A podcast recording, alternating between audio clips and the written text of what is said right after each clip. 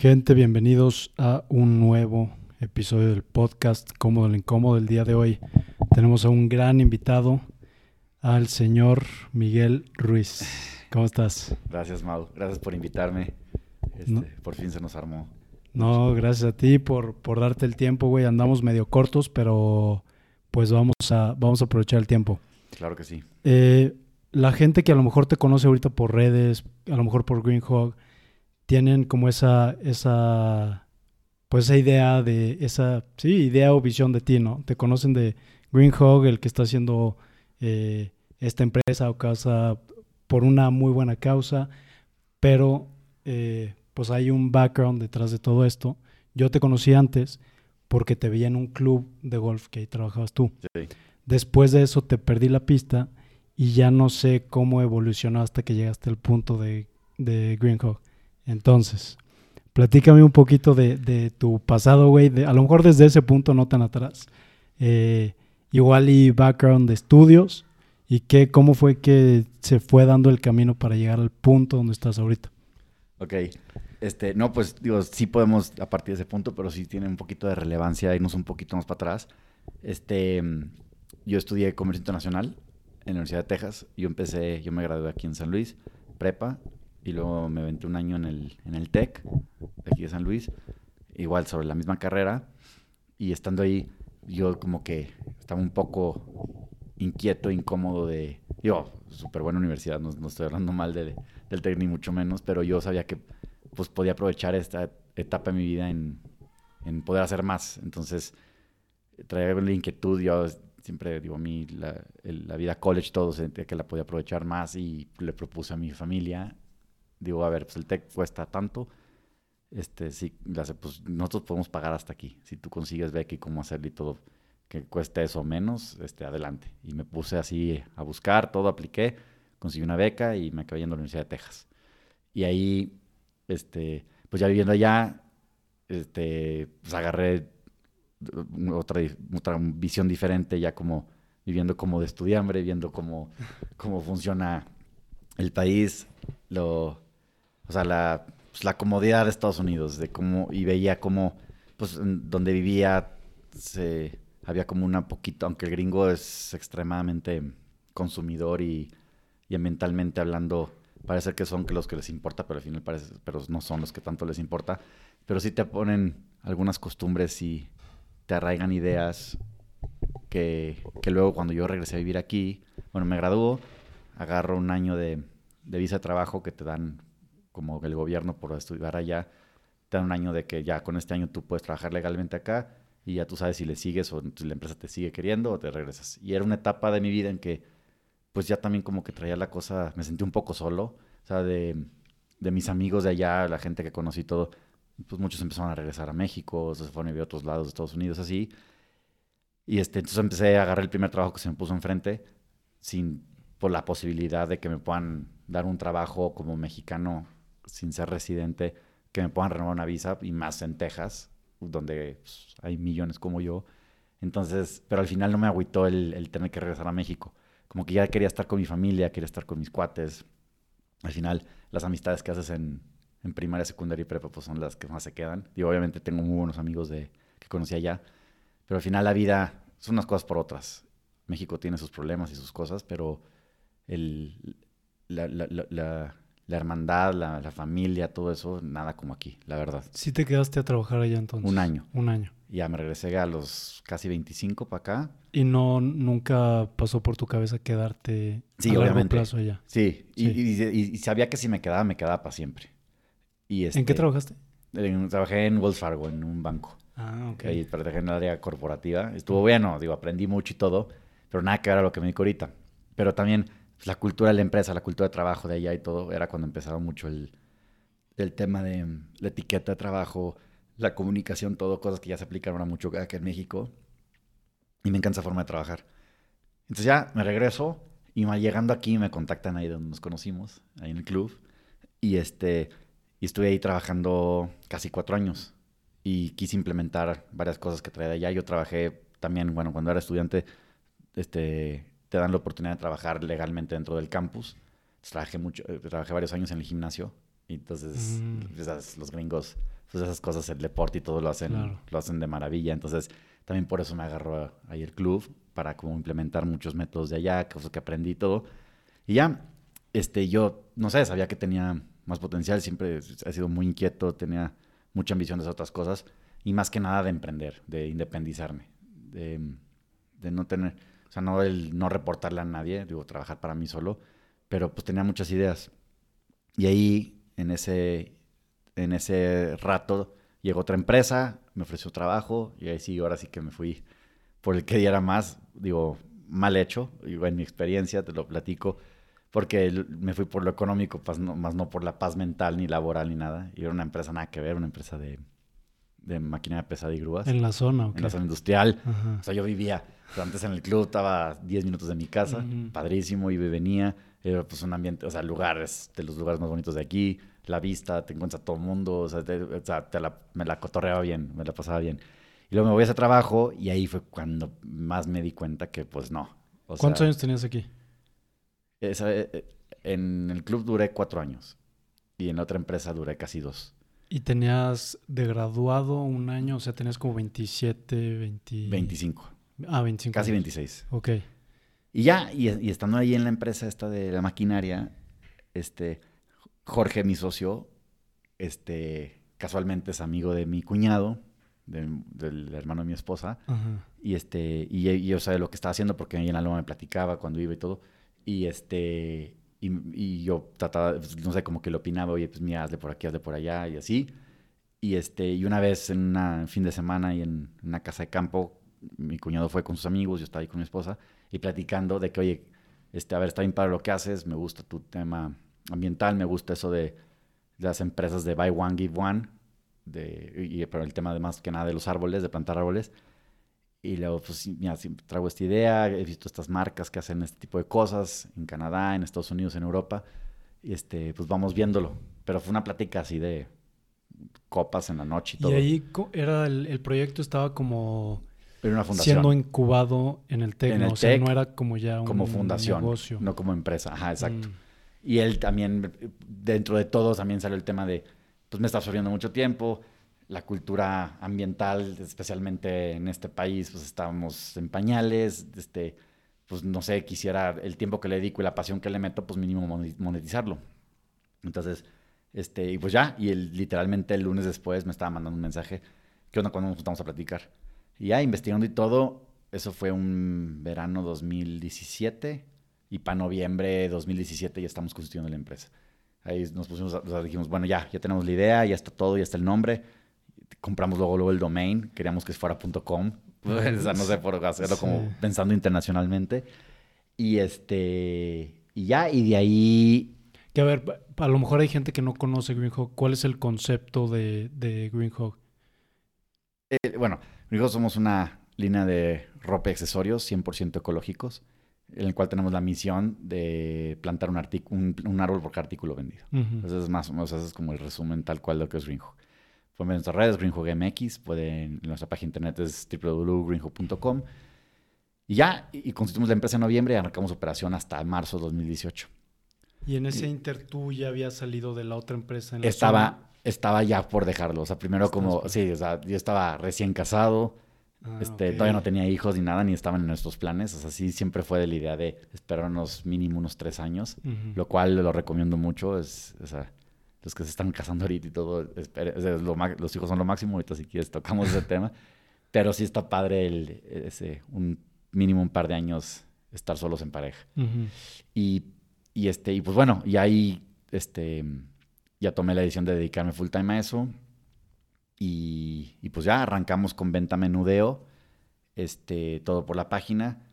Este, unos año y medio después surgió la idea de empezar a hacer mayoreo. Vimos que había una necesidad y un nicho de mercado en las empresas, eventos e instituciones que requerían, o sea, bueno, ya si profundizamos más, pues digo, el impacto de la ropa, por si no saben, es la segunda industria más contaminante del planeta.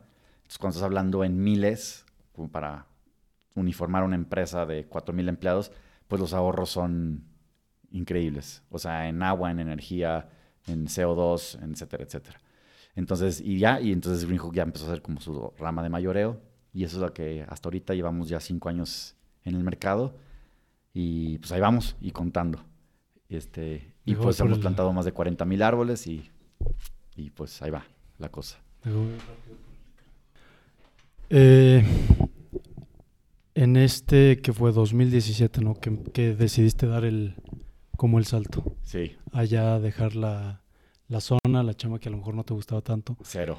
¿Hubo un plan detrás de o, o- Pues, mira, o sea, es que ya te digo, pues es una, no sé, cuando ya son empresas familiares y así, y yo que venía, como, como platicaba en un principio, de, de un orden primermundista, como quien dice, entre comillas, ¿verdad? Porque digo, no es nada es perfecto. Este, pues no, o sea, todo era, nada avanzaba, la verdad es un producto, funciona bien, o sea, tan es así que existen empresas y gente muy exitosa en esto, pero pero pues es un, es un nicho de mercado muy, muy, muy pequeño y yo sabía que podía más. Yo, yo quería explo- o sea, explorar más mi potencial, retarme a mí mismo, saber que se puede más y este y pues ya, digo, arrancamos esto y a la vez, a la par, otra cosa que hago, pues no lo llamaría side business, estoy como mitad y mitad de mi tiempo, cabeza y energía, este, tengo esto y aparte tengo una inmobiliaria familiar. Entonces estoy ahí eh, también de larga historia, pero mi mamá lleva muchos años en esto y, y, este, y mi hermano y yo entramos con ella, la- se independizó, le ayudamos a independizarse y pues estamos también en eso. Entonces también es, digo, entonces estoy como quien dice, este, tengo las dos empresas. Sí, fíjate que es interesante ahorita que lo dices. Yo he trabajado, yo de profesión soy ingeniero industrial y he trabajado, ya van como cuatro años en, las, en la industria automotriz. No en, las, no en la zona industrial, pero sí en lo, en lo automotriz. Em, y estos últimos seis meses estuve trabajando con un tío en Dallas Mm. eh, en un negocio pequeño, 10, 15 personas al máximo 20, y la diferencia es abismal, porque llegas de un, de un, una estructura, de un negocio estructurado para miles y miles de personas, en donde ya hay procesos, en donde ya está estandarizado absolutamente todo. Y pues un negocio familiar y más que está empezando porque lleva poco, apenas lleva como 4 o 5 años. Ujú. Eh, hay un poquito más de desorden, no es tan, no es tan, como que todo está hablado, cada quien hace más o menos ahí como el- se va entendiendo. ¿De qué es el giro? Son restaurantes. Ok. Entonces, y yo no tenía una experiencia en restaurantes, pero sí, sí sentí que pude aportar mucho por lo mismo de estandarizar procesos y darle orden y todo eso. Pero eh, sí está interesante eso. A ver, no, no existe la empresa perfecta. Sí existe el trabajo de tus sueños y todo, pero pues siempre, o sea, son unas cosas por otras. O sea, te vas a lo institucional, a lo gigante, a lo multinacional, y pues es padrísimo como toda una estructura funciona como relojito y todo, y, y todo funciona perfecto y se cumple todo al pie de la letra, pero a la vez, pues luego tanta regla, tanto orden, o sea, hasta volarte una tarde por una consulta, una cita o por un viaje, así, pues te- no, no sé, como que te limites un poco, pero pues tienes, una, tienes lo otro lo familiar, pues tienes línea directa con el mero dueño y hay una completa confianza y, eh, y entonces como que ese, ese orden y desorden, pues, no sé, es como le acomoda a cada quien. Sí, ¿no? y hay una diferencia muy grande en jornadas laborales. Yo en, de en donde estaba trabajando mi contrato era de 35 horas la semana. Es una madre. Sí, Y yo salía y me valía madres y me desentendía de absolutamente todo. exacto. Y acá pues sí es una es una chinga porque no dejan de salir cosas y tienes que tienes que responder. Sí, a ver, yo no sé, bueno, yo soy, a mí me gusta mucho mi libertad. Y, y hay veces que, pues, que cuando estás emprendiendo, pues obviamente tienes tus crisis y se te cae el mundo y depende de ti pues, salir adelante y ahorita darle de comer a mis hijos. Pero a la vez puedo agarrar un viernes en la tarde y vámonos a la sierra, vámonos a acampar, vámonos a un rancho, vámonos a donde sea, o de viaje y no tengo que decirle nada a nadie ni reportar a nadie. Y tengo amigos que están perfectamente estables, que todo está perfecto, pero no han salido en la esquina en años, porque no han juntado las suficientes vacaciones ni para una semana. No sé, digo, también, bueno, aquí en México Sí está bien castigado. está cañón. O sea, hay mucha gente ahora con lo de las vacaciones, ahora con esta reforma de trabajo que salió de, que subieron los días de vacaciones, pues los únicos enojados eran los dueños y los jefes. O sea, como empleado a mí se me, o sea, es parte de la vida. O sea, es- esas experiencias, esas cosas, o sea, necesitas esa libertad y esa paz mental unos días al año mínimo y más cuando tienes familia y poderte tener el tiempo suficiente para llegar con tus hijos y disfrutarlos y o sea, yo dentro de todo yo trato de ser muy ordenado con mi horario y o sea, yo literal a las 7 est- estoy haciendo lo que estoy haciendo, o sea, muy rara vez llego tarde a mi casa porque es el único ratito, una hora, dos horas máximo que me toca llegar a darle cenar a mis hijos y bañarlos y dormirlos y todo y es como mi ratito de disfrute y aviento el celular. Entonces, ¿Tenías antes, eh, no sé si había un trabajo de tus sueños o algo que te apasionaba, un chingo que, que decías, quiero trabajar o emprender en esto? ¿O fue más espontáneo? ¿Cómo se te fue abriendo? pues como que nunca, mira, digo, creo que somos muchas personas como yo. O sea, qué padre desde muy chico tener una vocación como un médico, como un abogado, así que como que ya sabes para dónde vas y qué quieres hacer y así. Los licenciados como yo y así, pues o sea, así que estamos muchos a la deriva y lo que se vaya poniendo y así. Y lo veo con mi familia, con mis primos, con mis amigos, con, o sea, de, de que los que no tienen una profesión de vocación, pues estás un poco así y, y- y, este, pero a la vez me- sí me encanta lo que hago. O sea, sí disfruto mi trabajo, las dos, las dos cosas que hago a mi manera. Nunca hace, si me preguntas hace 10 años, yo que no me hubiera visto donde estoy ahora, pero tampoco estoy tan perdido de lo que pudo haber sido. O sea, digo, más bien, digo, me eché casi 10 años trabajando para empresas. Digo, desde, pues, casi que desde prepa trabajaba y todo, y este, y lo agradezco, o sea, fue excelente experiencia, aprendí muchísimo, lo veo como una extensión de la universidad, porque nada como la experiencia, pero también me sirvió para darme cuenta que pues lo mío era el independizarme, era emprender. O sea, más, más, más, más que nada por ahí va la cosa.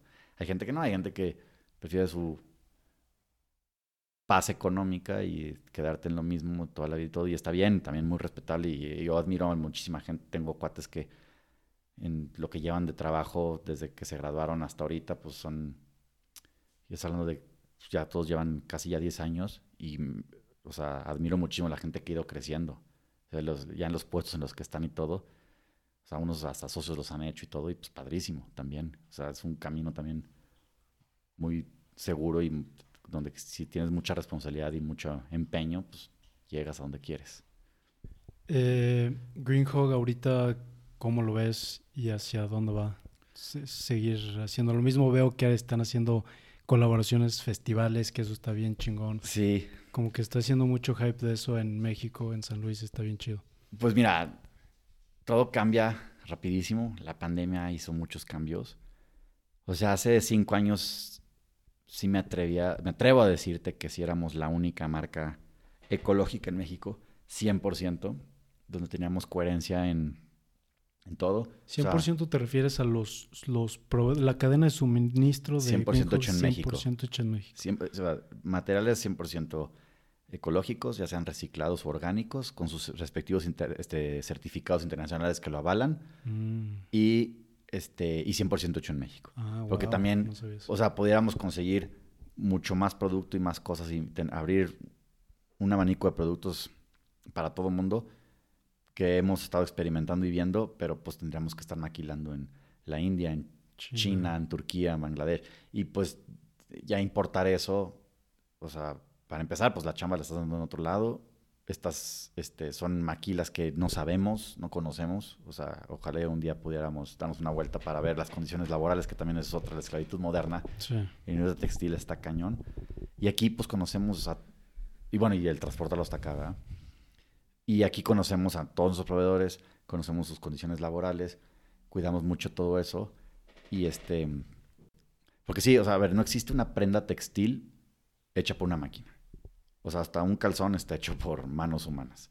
Entonces, o sea, por la cantidad de manos y gente, o sea, y lugares por los que tiene que pasar, ahorita nosotros estamos garantizando que lo que te compras en Greenhorn no va a recorrer más de 2.000 kilómetros para haber llegado a la, a tu- a la puerta de tu casa.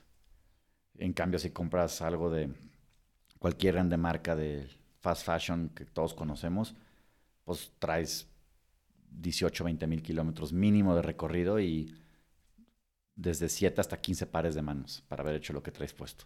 Entonces, eso también pues, es como un impacto grande y, y pues bueno, volviendo al punto, este, pues ahorita ya se han abierto muchas otras marcas, existen las grandes marcas con el famoso greenwashing de que, o sea, sin, sin decir los nombres de las competencias, pero ya dicen, esta playa es orgánica, ok, pero esa playera la tienen en miles de tiendas alrededor del mundo y en todos los países, y literalmente el algodón, algodón orgánico, la producción de algodón orgánico del mundo entero se ocupó para hacer esa playera blanca que esa gran empresa la está vendiendo. y, pero es una playera de miles de productos que tienen en la misma tienda. Entonces, este, pues es como estar reinventándonos constantemente. Ahorita te digo que estamos haciendo, bueno, lo de la a mayoreo, estamos en el Festival de Música, Music and Trees, que también podemos platicar luego de ese. Ahí podemos invitar a todo el comité organizador. Nos contamos con otras tres empresas de emprendimiento potosino, muy fregonas, de gente muy chingona. Y, este, y la idea es hacer también el festival ecológico más importante de México, en un lugar padrísimo, digo, para que vayas este año, ahí en Armadillo. Sí, ¿cuándo es? Va a ser este año en octubre. Ok. Justamente hoy tenemos una, una junta porque estamos por una, el headliner nos está moviendo una fecha y ya, pero esta semana sí o sí ya queda la fecha 100% segura. Okay. Pero en octubre, espérenlo. Y este, y pues sí, o sea, estamos abiertos a cualquier posibilidad, hemos tenido acercamientos de, de otras empresas que nos han querido, se han querido fusionar, otros que nos han querido comprar, gente que se ha acercado, y digo, estamos abiertos a cualquier oportunidad que se nos den en el camino, a ver qué, sigue de. Pero pues la, la, reforestación, ¿cómo funciona? Ustedes cuentan el número de artículos que se vendió en un, una vez al mes, van a, a reforestar o cómo funciona? O sea, las reforestaciones, e, el, un árbol por artículo aplica en las ventas a, menudeo, o sea, lo mm. que compras por internet. Ya. Cuando es este, en mayoreo, ya se hacen como paquetes empresariales dependiendo del número de empleados y el número de prendas, pues hacemos una reforestación privada con ellos. Y este y pues nuestra época de reforestación es de finales de abril a, mediados de octubre. ¿Por, ahí alguna razón? O... Por, sí, por, por pues, clima más que nada. O sea, por lluvias, sequías, este... Pues es, cuando se puede. Son, son seis meses al año que se puede reforestar. Entonces, a partir de finales de abril hasta octubre, pues estamos casi que cada dos fines de semana estamos haciendo eventos de, reforestación, tanto privados como abiertos al público. Pero no tanto es la reforestación, también tenemos constantemente con grupos de estudiantes que están haciendo servicio social con nosotros, donde estamos haciendo este, fertilizaciones, limpieza de cajetes, brigadas de riego. Ahorita digo, bueno, cayó buena lluvia estos últimos días, pero ha estado cañón el año aquí en San Luis. El tema de sequía, entonces estamos todo el tiempo contratando pipas y estamos llevando agua. Tenemos unos totes sobre todo aquí en, en, la ciudad, los que están, bueno, aquí en el camino a la presa, y en otros lugares donde hemos reforestado en áreas naturales protegidas o áreas privadas donde no se usa para temas de agricultura ni ganadería, pues ahí también tenemos alianzas y con la, donde estamos en ese tipo de tierra, este, tenemos como el, el acuerdo de que se le haga su respectivo seguimiento, por lo pronto por los primeros dos años, para garantizar la supervivencia de lo más que se pueda. ¿Y todos esos costos los absorbe Greenhouse? Tenemos, sí, o sea, desde el principio, pues un porcentaje de la venta este, va destinado a las reforestaciones, para estar con eso constantemente. Igual para las empresas, también ahorita, eh, ya hace un año abrimos este, otra línea de la empresa para vender la experiencia Greenhook, Experience se llama. Mm. Y eso puede ser cliente o no nuestro de, de ropa, de uniformes, pero también puedes comprar la reforestación. Y llevan al grupo a, Entonces nosotros ponemos los árboles de herramienta, la seguridad, este, el área, hasta música y comida. Y este, y nada más el grupo, organización, empresa que nos contrate, llevan a las personas. ¿Y el área, cuáles son las áreas que se pueden reforestar? Pues ahorita ya estamos reforestando en siete estados.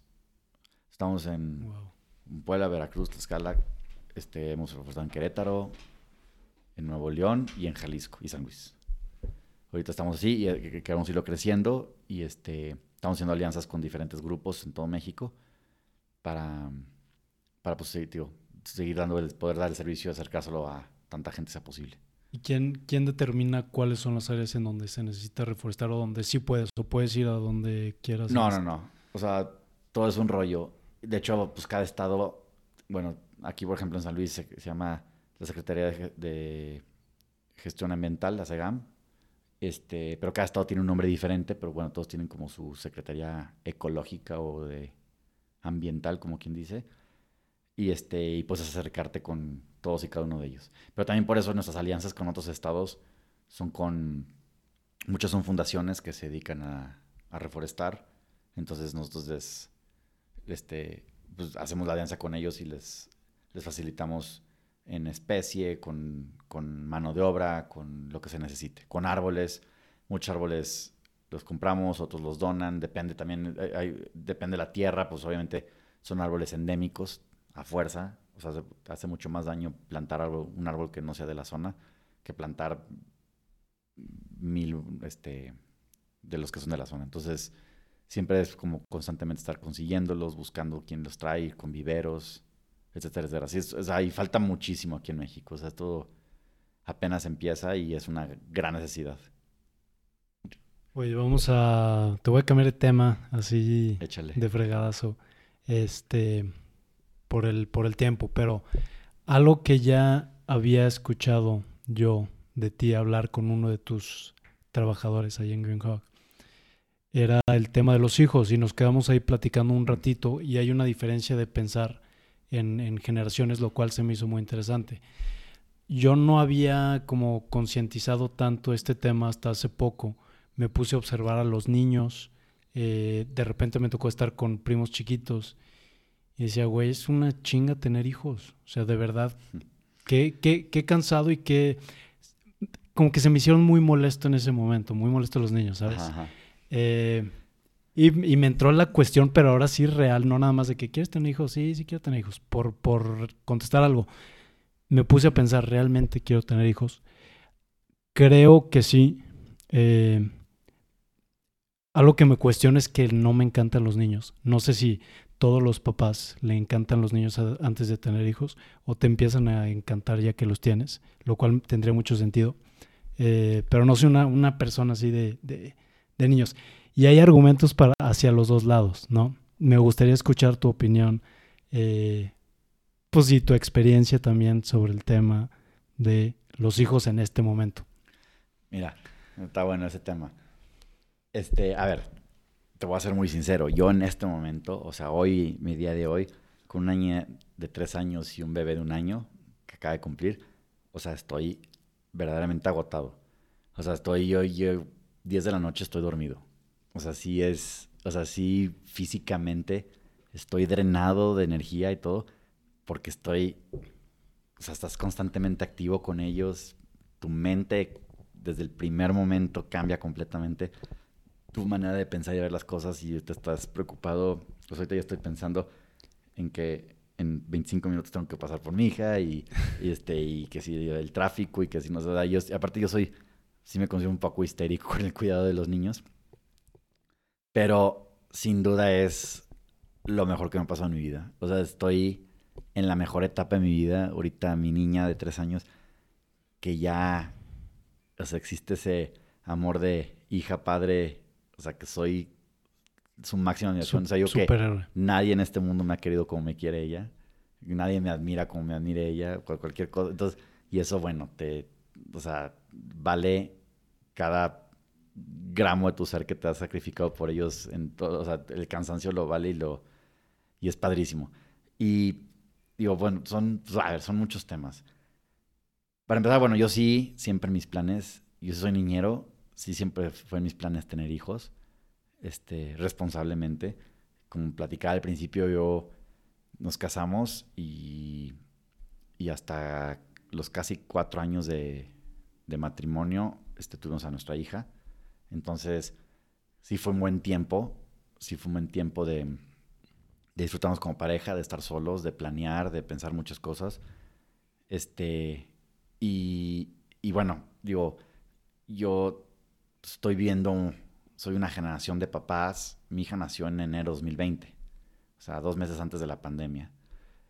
Entonces, o sea, literalmente pues era un mundo, o sea, del 2020 ahorita los cambios en tantas cosas que hemos visto y vivido, o sea, no solo en, no solo en, las enfermedades, sino pues pues, lo que está pasando, las guerras, el tema económico, este, nuestro actual gobierno, este, las maneras de pensar, la inteligencia artificial, que está muy reciente, si quieres ver. O sea, si te hace como cuestionarte más, si, o sea, si quieres más, si... Pues sobre todo el qué futuro les espera. Yo sí veo un futuro prometedor, si lo puedes llamar así, socialmente hablando. O sea, especialmente por mi hija que es mujer. O sea, todos los cambios esos que han habido por los movimientos feministas, que los aplaudo bastante. O sea, por ella lo veo padrísimo. O sea, le va a tocar unos tiempos completamente diferentes a los que vimos nosotros en todos los aspectos. Y eso, pues, me, me da paz. En tema ambiental, pues está cañón. O sea, no sé qué les va a tocar. Acabo de ver una serie. Eh, no, la recomiendo tanto. Digo, está buena, véanla. Se llama eh, eh, este, Extrapolations. Está en, Apple TV, la acaban de sacar. De, de, hecho, la vi porque salía de Isa González. La admiro mucho a ella. Y este. Y, y, es una serie que se va adelantando en tiempo. empieza como en el 2037. O sea, no muy lejano ahorita. Y acaba como en el 2050 y te va, y te va poniendo los, o sea, pues nada alejado de la realidad. O sea, sale así, hay un capítulo de que trata de la última ballena viva. O sea, cosas así que, o sea, de que ya la gente en X año ya andan ya con máscaras de oxígeno en la calle. Tienes que tener una máquina en tu casa para que te esté reciclando el aire así. Eso me asusta mucho. Pero bueno, ya me, me estoy extendiendo un poco. Pero, o sea, digo, nació mi hija, luego nació mi bebé hace un año exactamente. Acá cumplí la semana pasada un año. Y ahorita ya así, como, aparte, pues digo, yo feliz niña, niño, este, padrísimo. Y mi esposa está como el, tema ahorita de si el tercero y luego, a ver, espérame, ahorita sí. O sea, si hubiera un tercero, aparte está carísimo. O sea, bueno, nomás, nomás el parto de tres años de diferencia de uno con otro, o sea, fue un gran aumento. O sea, todo el, es, es caro y todo, pero también está bien. O sea, yo respeto muchísimo el no quiero hijos yo, este, respeto, o sea, o sea, si tienes un hijo que verdaderamente estés mentalizado y, tengas la completa responsabilidad de saber a lo que vas y, que, te, cambia absolutamente todo. Es que eso es imposible y es lo que a mí me da miedo, como tener que experimentar en el momento por no saber lo que es, pero no hay manera de saber lo que va a ser, ¿sabes? No, pero por lo mismo, o sea, ya se cuestionan más, ya te, tú ya te cuestionas más. O sea, antes te juro que antes era la deriva. Antes ve como nuestros abuelos y nuestros. O sea, gente mayor tenían seis, hasta diez hijos con la mano en la cintura y todo. O sea, ok, sí, la vida era un poco más sencilla, creo yo. O sea, sí, sí era más fácil, entre comillas, era más económico todo. Era, o sea, no, no era tanto. No había tanto problema a nuestro alrededor. Pero a la vez no estamos tan mal en otras cosas. Y yo estoy en una generación, como platicamos en un principio antes de empezar, yo estoy en una generación como en medio. Yo soy millennial de los viejos. No soy centennial, pero soy, digo, soy millennial de los viejos. Y, y sí, y, bueno, y por justamente por Greenhog y por lo que hago y todo. Y tengo parientes jóvenes y no sé, como que estoy como en contacto con gente más joven que yo. Y sí veo esa, ese cambio de manera de pensar y todo, que, que está bien, o sea, es una responsabilidad, pero no. O sea, está bien que lo quieras ver o sea, no porque qué friega, porque sí es una friega para todos, aunque estés completamente preparado física y económicamente, no deja de ser una friega. Este, y, o sea, tengas lana o no, te va a costar. O sea, te va a costar en todos los aspectos. Y, y pero muchos lo ven así. Y, o sea, por ejemplo, pero no soy la tía, la señora que, ah, qué egoísmo y que no sé qué. O sea, pues no, tampoco. O sea, de verdad es muy admirable. Y somos tantos en el mundo que está muy bien que también existe esa conciencia. O sea, eso que, esas teorías que están diciendo de que viene un declive de población, pues, para bien o para mal, o sea, digo, pues, va a afectar en muchas cosas, va a afectar en muchos, o sea, en trabajos, en desarrollo. o sea, sí, o sea, bueno, la inteligencia artificial, pues ahorita estamos a nada, estamos a meses de que empiecen a valer gorro muchísimos puestos de trabajo, sobre todo de, de ingenio y así. Entonces, pues se va a compensar unas cosas por otras. Pero también, pues, o sea, como dicen, el, o sea, quieres no tener un impacto sobre el medio ambiente, no tengas hijos. O sea, literalmente, por más ecológico que sí, es un ambientalista imperfecto se le llama, o sea, por más que quieras hacer toda tu vida entera, sea lo más, más social, eh, eh, ecológicamente responsable, no hay manera. Entonces, y también muchos lo ven por ese lado, y está, y, está bien, te, digo, es admirable. Y también ahorita todo el mundo, pues, uno, dos hijos, ya es rarísima la familia de tres, cuatro es, bueno, ahorita en mis generaciones, alguien que tenga cuatro o cinco hijos es así como rarísimo. Y hasta les... no, y hasta te... Ya que eres papá, ya que lo vives, le, preguntas, ¿y cómo le hacen? Y no manches, y cómo duermes en paz. Y, pues, sí, pero... Pero pues también todos... Bueno, yo tuve... Yo soy hoy dos, dos, hermanos y pues padrísimos. A mi familia de tres fue muy padre. Veo familias más grandes y pues qué divertido. Pero pues también, o sea hemos, el humano hemos sido resilientes, como en todo nos hemos adaptado a los, los cambios que vienen y eso es un cambio. O sea, las familias van a ser más chicas o no, o no van a tener, vas a vivir en pareja y ya está bien, está padre, o sea, admirable. Cada quien, y sí, o sea, sí es una gran, gran, gran responsabilidad. Que también ahorita lo que decías de, es también muy raro, muy raro como hombre escuchar a otros hombres decir de que, va, si mi esposa quiere hijos, o mi pareja quiere hijos, este, se los doy, pero yo no me voy a cambiar ni un pañal, y yo no me pienso desvelar, y yo no pienso... Y te juro que eso es como uno de 100. O sea, yo hasta tuve una discusión con un amigo hace poco, que de hecho voy a cenar con él hoy, y este, porque él no vive aquí, vive fuera. Este, por si lo escuchas, saludos, les voy a decir nombres. Pero me, dijo un comentario así de, de que no, pues ya me están presionando que pues ya hay que ser papás. Pero yo ya le dije que yo, o sea, no hay manera que cambie un pañal, y no digo, que parece que estoy hablando con un abuelo. O sea, no hay, o sea, ahorita... La vieja escuela. No, o sea, te juro, bueno, yo no me pierdo esas cosas. O sea, yo disfruto, yo, yo he vivido mi paternidad de principio a fin, o sea, yo me... O sea, ok, mi esposa le dio pecho durante el primer año a mis dos hijos. Y en, y en esa parte, pues en ese, ahí sí imposible, ahí no puedo ayudar mucho, pero es en la madrugada, las primeras semanas de vida de los niños, pues se despiertan cada tres horas en, la madrugada y pues entonces el, el rol era se despierta, le cambio el pañal y la de comer ella, pero le cambio el pañal yo. O sea, ya participé en algo.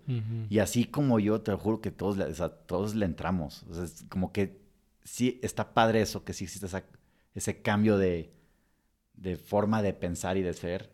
De esa. Pues, ¿cómo le llaman? Pues no sé. O sea, antes, o sea, pues es que ya la distribución del trabajo ya es un poquito más eh, equitativa. En, todos los aspectos del matrimonio, creo yo. Sí, o sea, ahorita cualquiera, hombre, se puede poner a hacer una sopa. Pues, o sea, hay gente que te, gusta cocinar, cocina. O sea, o sea, esos roles ya cambió y está bien. O sea, ¿qué tiene de malo? qué padre y qué padre aliviarnos la, la, chamba así entre todos. Y de verdad, pues disfrutas verdaderamente. Estás criando tus hijos. Ah, bueno, volviendo al tema pandemia, pues el encierro, esos primeros meses de encierro total del mundo. O sea, justo platicaba hace poco con mi esposa y sea, no, yo la pasé fatal y fue horrible y no sé qué, casi que nuestras familias ni podíamos ver porque, pues, o sea, pues, a los abuelos hacías que no quedas acercarte porque los cuidabas. yo, yo, la verdad, yo lo disfruté, yo lo gozo. Yo, yo, o sea, yo gocé que estuve muchos meses encerrado con mi hija 100%. De, o sea, y el home office, el tenerla ahí viéndola, aunque estaba chiquita, dormida, pero tenerla al lado de mi comedor ahí mientras yo estaba en algún Zoom o algo, me encantaba. O sea, no me perdí ni un momento de su infancia. en cambio, Igual, bueno, México, aquí, o sea, estaba hablando con una amiga que vino ahora en diciembre, de, que vive en Canadá, son potosinos los dos, pero ya llevan mucho tiempo viviendo en Canadá, tuvieron acá antes su bebé allá, y este, no me acuerdo, pero él le dieron así como cuatro meses, y ella como año y medio de maternidad.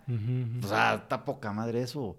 O sea, e, e, eso es, o sea, eso es, un país futurista donde está pensando, o sea, qué padre que tu bebé te conoció todo, porque aquí o sea, volviendo al tema. Te dan semanas. estás un hombre, estás, o sea, estás en una empresa y. Ah, va, van a hacer mi bebé, pues vete al parto y dos días y te regresas a trabajar. Y ya. Y a la mujer como tres meses, ¿no? O a lo mejor un poquito más. No, menos. Menos. Sí, porque ya no les ponen guarderías así. No sé, no te quiero dar mal el dato, pero es así como nada. O sea, súper poquito. Entonces, o sea, y, entonces te digo, esa, esa parte yo sí, la verdad, lo, lo disfruté muchísimo. Y trato de como absorber cada día, o sea, yo te, me pongo a ver mi, mi carreta en mi celular, le hago poquito para atrás y la diferencia de lo que es mi hijo, mi bebé ahorita, unas, unas semanas, unos meses, o sea, físicamente, mentalmente, todo eh, cambia completamente. Entonces se pasa como agua y es muy rápido. O sea, yo, no sé, mi esposa se casó conmigo a los 25 años. Y si, si me pongo a ver así... O sea, ¿Tú pues, tenías 25? No, ella. Ella. Pero si lo pongo a ver así, o sea, mi hija, si se va a estudiar fuera como yo así y no regresa, pues tengo nomás 17, 18 años con ella. Sí. No es nada. No es nada. O sea, se pasa tan rápido. Digo, ahí va a estar siempre y todo, pero que vivan bajo tu techo, contigo, que todo, o sea, es bien poquito tiempo. O sea, al final casi pasas más tu tiempo en vida en parejo solo que, con tus papás. Entonces, no sé, como que eso me, me, me, me asusta. Mm, pero pues a la vez lo, lo, lo, lo tengo bien claro y, y pues sí quiero aprovecharlo y absorber cada momento, que no se me vaya nada. Sí, eso está padre porque yo, yo eh, no lo había pensado de esa manera. Eh, y una vez que sabes, obviamente es muy difícil tener la misma, el mismo sentido de urgencia que vas a tener cuando se vaya a universidad, que ya se vaya al extranjero. Pero el que ya lo tengas consciente desde ahorita te da mucha ventaja en, en cuanto a tiempos y poder aprovechar con, con tus hijos. Sí. O sea, yo, yo nunca me fui a estudiar fuera hasta que me fui de, de carrera. Pero yo, o sea, digo, no fue por, la oportunidad o por lo que sea, pero me pongo a pensar de que, sí, de que chavitos de que se van en, en primaria, en secundaria, que se van un año así. O sea, me he puesto a pensar Qué yo, dolor. dices, un año, o sea, me lo voy a perder un año. Y, pero, pero también le estás dando una oportunidad padrísima. Digo, si tienes la posibilidad y la oportunidad de hacerlo, pues qué padre, pero es un año de los poquitos que vas a estar con ella. Entonces, no sé. No sé, son, pero bueno, también es darles herramientas, es darles regalos para el futuro, no sé, aprovechar lo más que se pueda, experiencias siempre. O sea, no sé, digo, tenemos la fortuna de una casa de campo y o sea, tratamos de ir muy seguido para, porque pues es lo que te recuerdas, tú te pones a pensar en tu infancia y, y te acuerdas como que ese tipo, o sea, cosas que atesoras que te tienes esas memorias, pues son cuando estás fuera de tu rutina, ¿no? Sí. Y eso es lo padre. Entonces, como que siempre intentar hacer esas cosas. En lo que pienso bastante es en la educación de los niños ahorita. Este, te digo que por experiencia que he tenido estos últimos meses, o a lo mejor el último año, se me hace que son muy mal educados los niños si, comparas con mi, conmigo, con mis primos hace 10, 15 años, güey. Pero también eh, no sé qué tan difícil es porque tener un hijo, te digo, es complicado y cómo lo educas y cómo le das a lo que tú no tuviste para darle la oportunidad, pero sin mal, malcriarlo.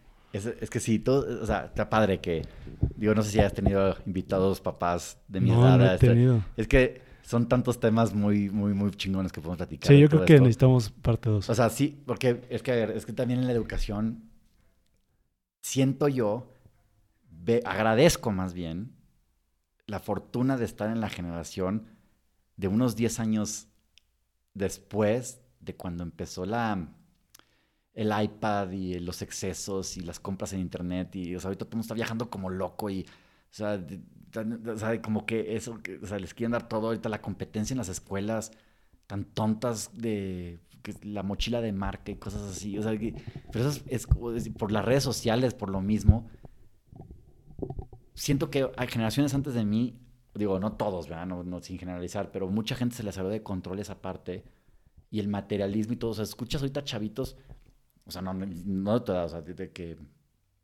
pues, pubertos, o sea, de gente en prepa, entrando a la universidad, con miles de temas de, o sea, de salud mental cañoncísimos, que siento que es por también, o sea, por el exceso de muchas cosas y por sin tener otros controles.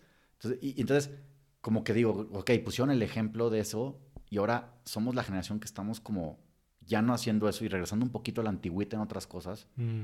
Y a la antigüita, o sea, no está mal. A ver, nadie te enseña a ser papá. A nuestros papás, ni a nuestros abuelos, y a nosotros, nadie, o sea, nadie te enseña a ser papá. O sea, podrás tú repetir algunos patrones que crees que te sirvieron de lo que te hicieron en tu casa y todo, pero pues a la vez tienes tanta información por otros lados y tantos comentarios así, que pues quédate con lo bueno y con lo que tú creas que está bien dentro de tu educación y de tu forma de pensar. Pero no existe como un método perfecto, pero sí tienes los ejemplos de los errores pasados que, no, que puedes tú no repetir.